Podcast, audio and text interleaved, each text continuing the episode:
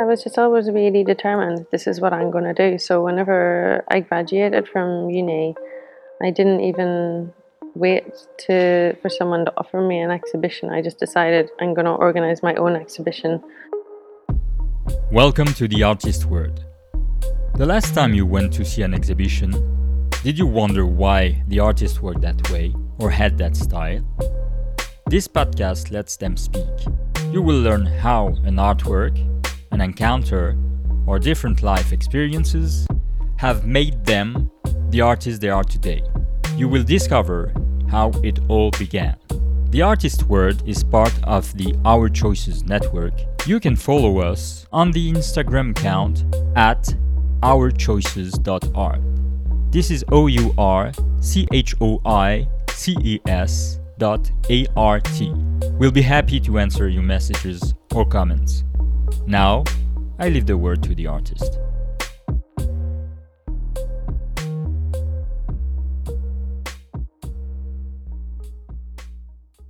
My name is Claire Morgan and I'm an artist. I make drawings and sculptures.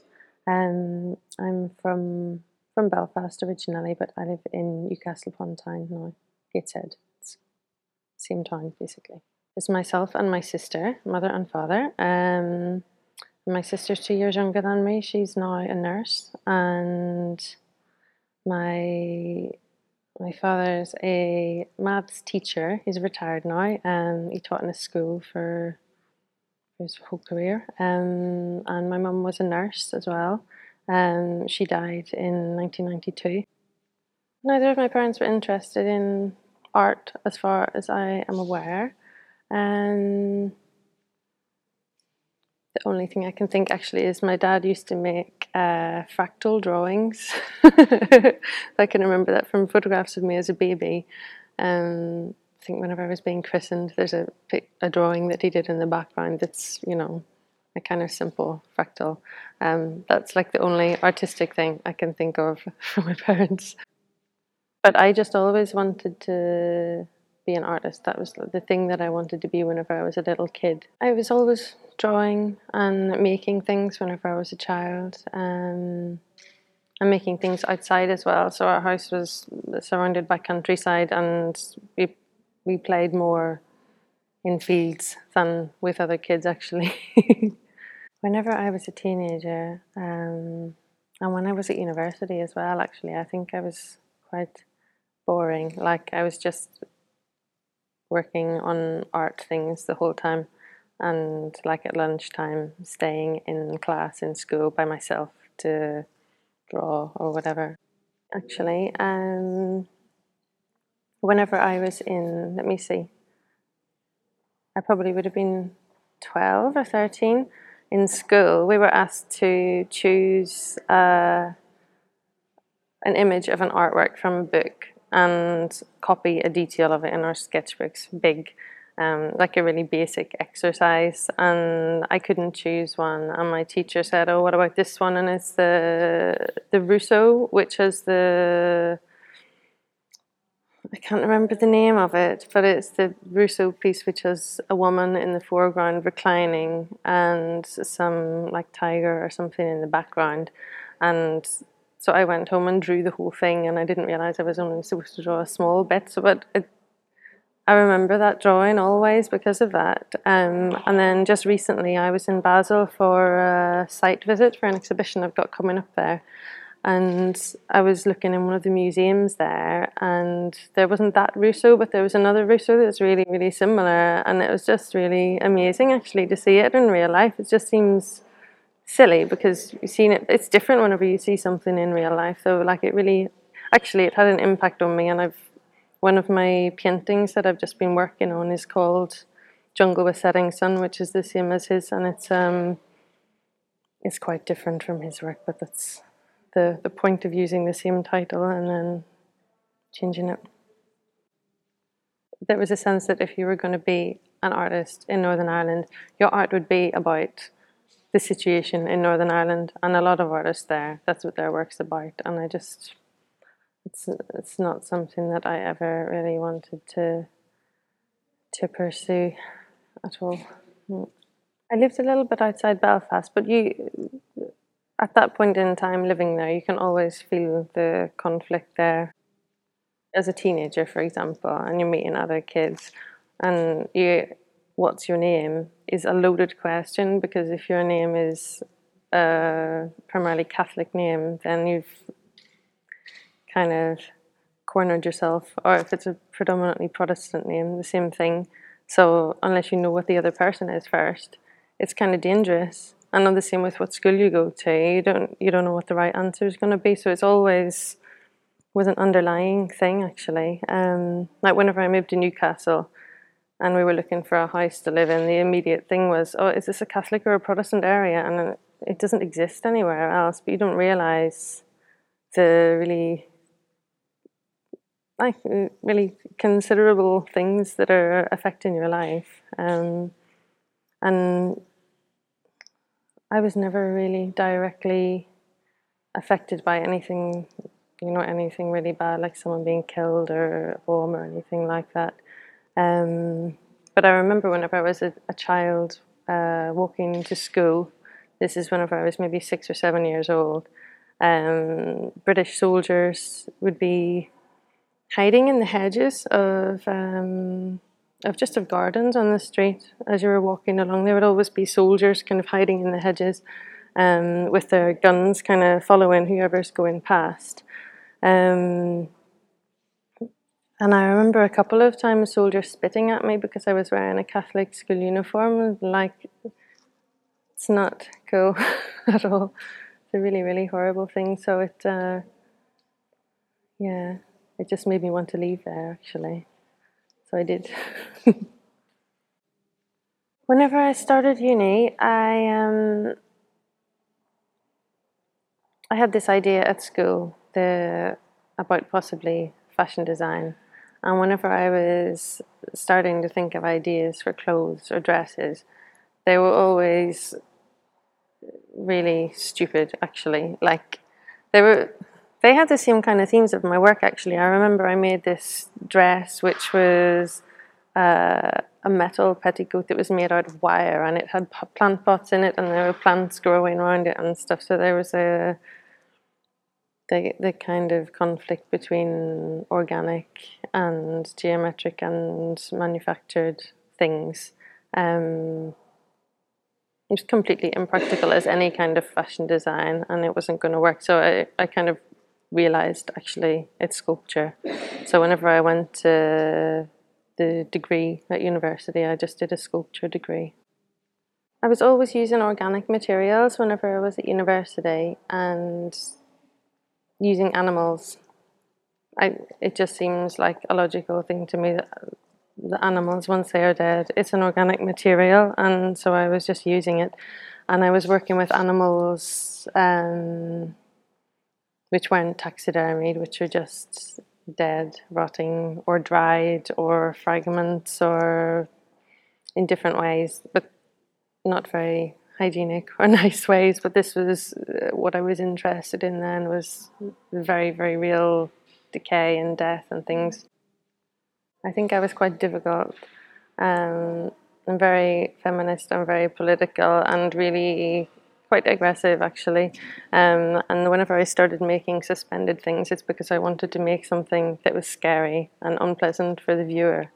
Um, and I was wanting to suspend things that were dangerous or dirty or unpleasant in some way. And that's why I started using rotting fruit.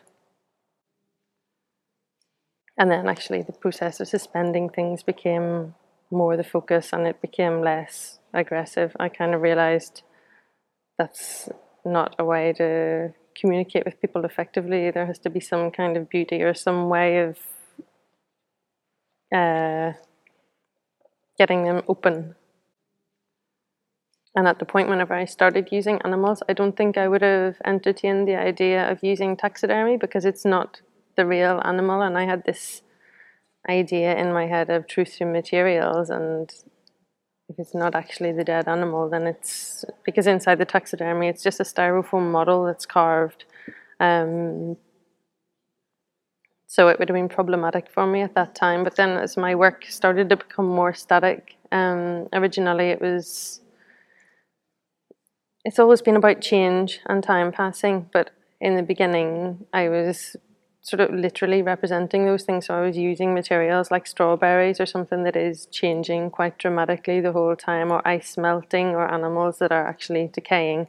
And then over time, it became more about halting that as a means of exploring it. So still looking at the same thing, but not looking at it by just doing it because it's a bit obvious and easy after a while. I started exploring it from a different direction. And so everything else in it became more about suspense and control.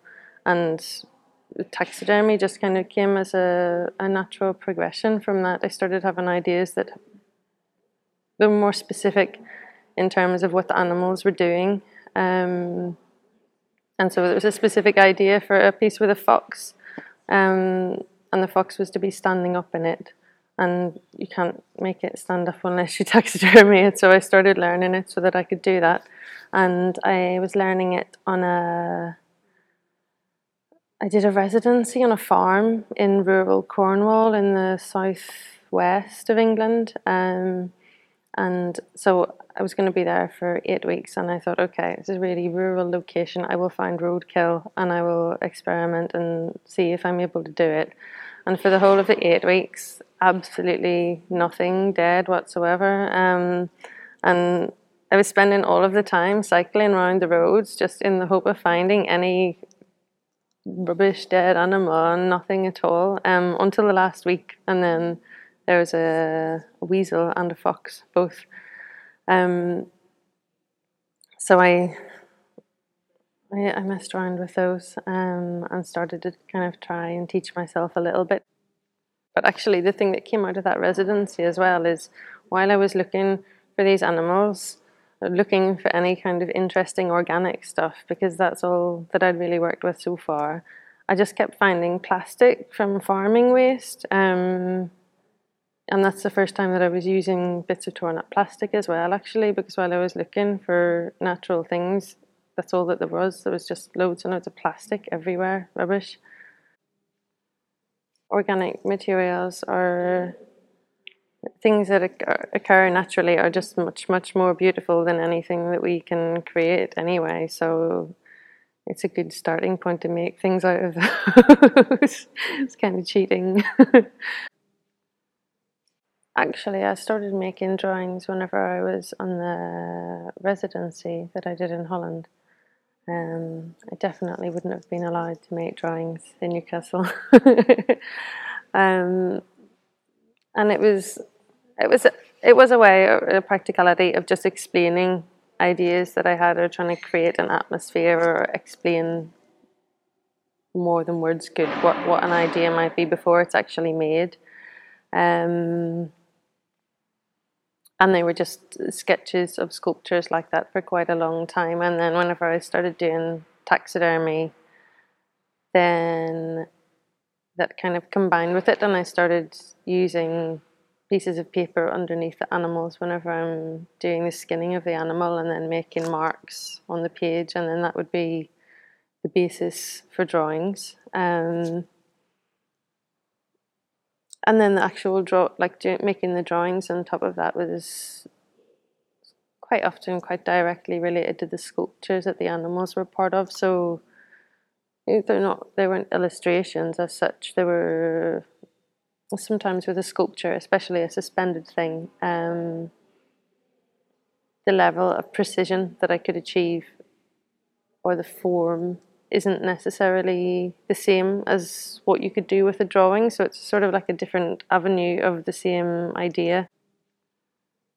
I did a, an exchange in Holland for three months, and whereas in Newcastle, no matter what you made, basically they said it was shit. And in Holland, no matter what you made, they said it was amazing. So I realized actually this is just somebody's opinion it doesn't doesn't necessarily reflect reality. It's just an opinion. So it enabled me to see that I should just do what I think seem like just try and absorb the information but don't necessarily believe it. Whenever I was at university and whenever I was starting out, I was really self confident, but I probably shouldn't have been. And then I, you know, whenever you're younger, you think you know all of the things, and then as time goes on, you realize that you don't know any of the things. so I don't know if that results in a lack of confidence now, or maybe I've become confident in the fact that I don't know anything. Yeah.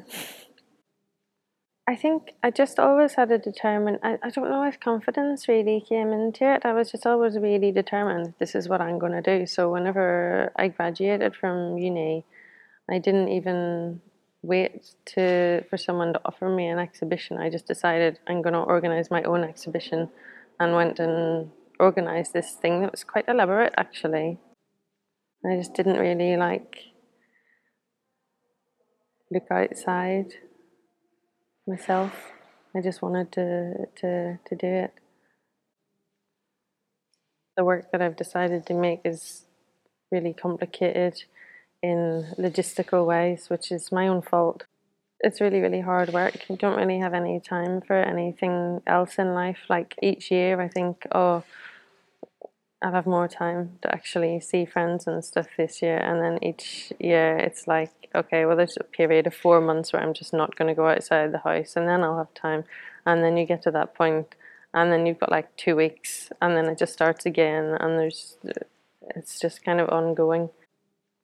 I don't have any ideas in my head of something that I want to make that I haven't made yet. I, I, I never really get to the point of having time to even get that far. I got sort of half ideas and stuff drawn on my wall, and eventually they. I was fine with ideas that I have that I hope to make that aren't related to a project. Eventually, a project comes around and they kind of fit into it in some shape or form, not necessarily exactly the same thing. Um, but I'd, I'd like to have more time to do painting and drawing as well as the sculptural stuff. I actually just started working on some paintings which are much more large in scale and much more like paintings rather than drawings than anything that I've done before. Um, and I find it very scary but very exciting to do that because just because I don't know I don't know it. Like some with my sculptural work, as far as the things that I'm making now, I actually I know the process of it inside out. So there's an aspect of it where it's kind of easy, but maybe too easy. Um, but then that also opens up different doors because I can make things that are more complex and so on. The drawings and the paintings that I've been making recently are definitely outside comfort zone stuff. Um, yeah, and quite exciting because of that actually. Thank you for listening to this episode of The Artist's Word. If you liked what you heard, feel free to follow and share the show, leave a rating or review to help people find the show. Thank you.